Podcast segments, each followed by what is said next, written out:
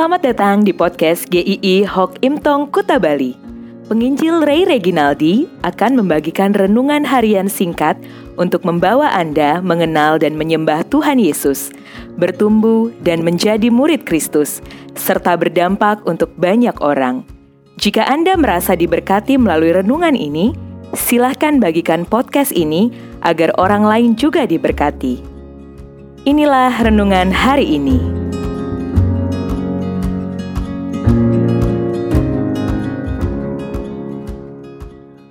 Hakim yang adil.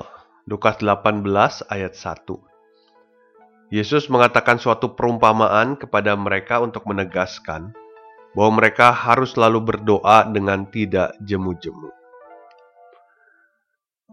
Ada beberapa pertanyaan yang sering kali berkecamuk di dalam pikiran orang percaya. Hidup ini kok nggak adil ya? Kenapa saya diperlakukan seperti ini? Kok tega ya orang itu berbuat demikian kepada saya? Teman saya itu padahal berbuat curang, tetapi kenapa karirnya bagus? Mengapa orang-orang hanya mau mengambil keuntungan dari saya? Gak nyangka orang seperti itu mengkhianati saya. Itulah kenyataan hidup di dunia ini hidup kita selalu rentan untuk diperlakukan tidak adil. Secara singkat saya akan memaparkan apa yang dibicarakan di dalam perikop ini. Tuhan Yesus memberikan perumpamaan, ada hakim yang tidak takut Tuhan dan tidak peduli dengan orang lain. Satu kali ada seorang janda datang memohon untuk hakim ini membela haknya. Janda ini tidak punya perlindungan lagi. Namanya janda pada masa itu Itulah yang dialaminya. Haknya telah diambil dan dia hanya bisa memohon kepada hakim ini. Janda ini pantang menyerah. Sekalipun ditolak, dia tetap datang dan datang lagi.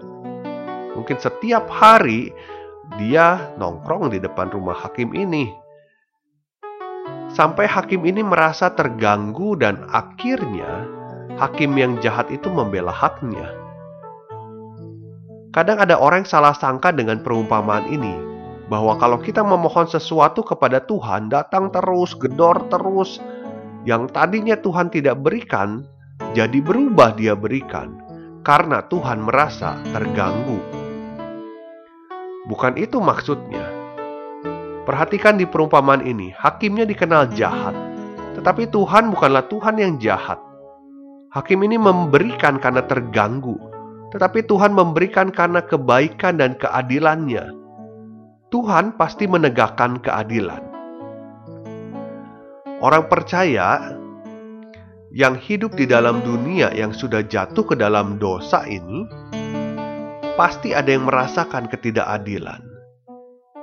Rasanya hidup kita dengan mudah diacak-acak oleh orang yang lebih berkuasa dari kita. Tetapi firman Tuhan hari ini mengatakan, tetaplah berdoa dengan tidak jemu-jemu. Artinya tetap hidup hari demi hari di dalam jalan Tuhan, berharap kepada Tuhan. Tuhan adalah hakim yang adil. Dia tahu siapa sebenarnya tiap-tiap orang. Banyak orang-orang percaya yang di dalam kehidupan menderita ketidakadilan, ditindas oleh sistem yang bobrok. Tuhan Yesus sudah mengalami dan menjalani keadilan menjalani ketidakadilan itu.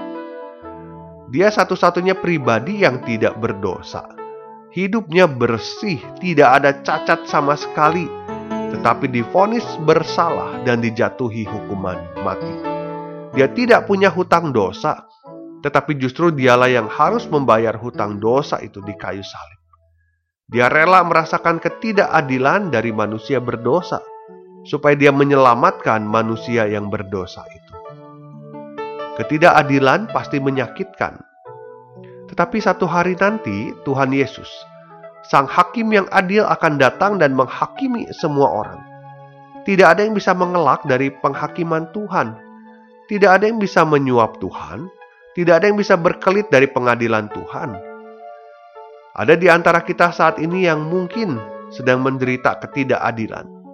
Kita berdoa terus kepada Tuhan, tetapi situasi belum juga berubah Namun jangan jemu-jemu untuk terus berdoa. Satu hari nanti Tuhan pasti datang. Keadilannya akan ditegakkan. Tuhan tidak mengulur-ngulur waktu untuk memberikan pertolongannya. Dia pasti tepat dan tidak pernah salah.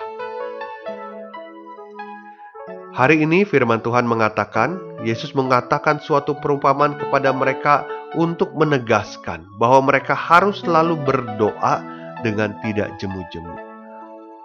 Ini juga berarti berdoalah selalu, jangan berputus asa, jangan menyerah. Iya, jangan menyerah menghadapi keadaan sekeliling kita. Tetaplah berjalan bersama dengan Tuhan ungkapkan semua yang sedang Anda gumulkan kepada Tuhan. Nantikan keadilannya akan datang dengan caranya.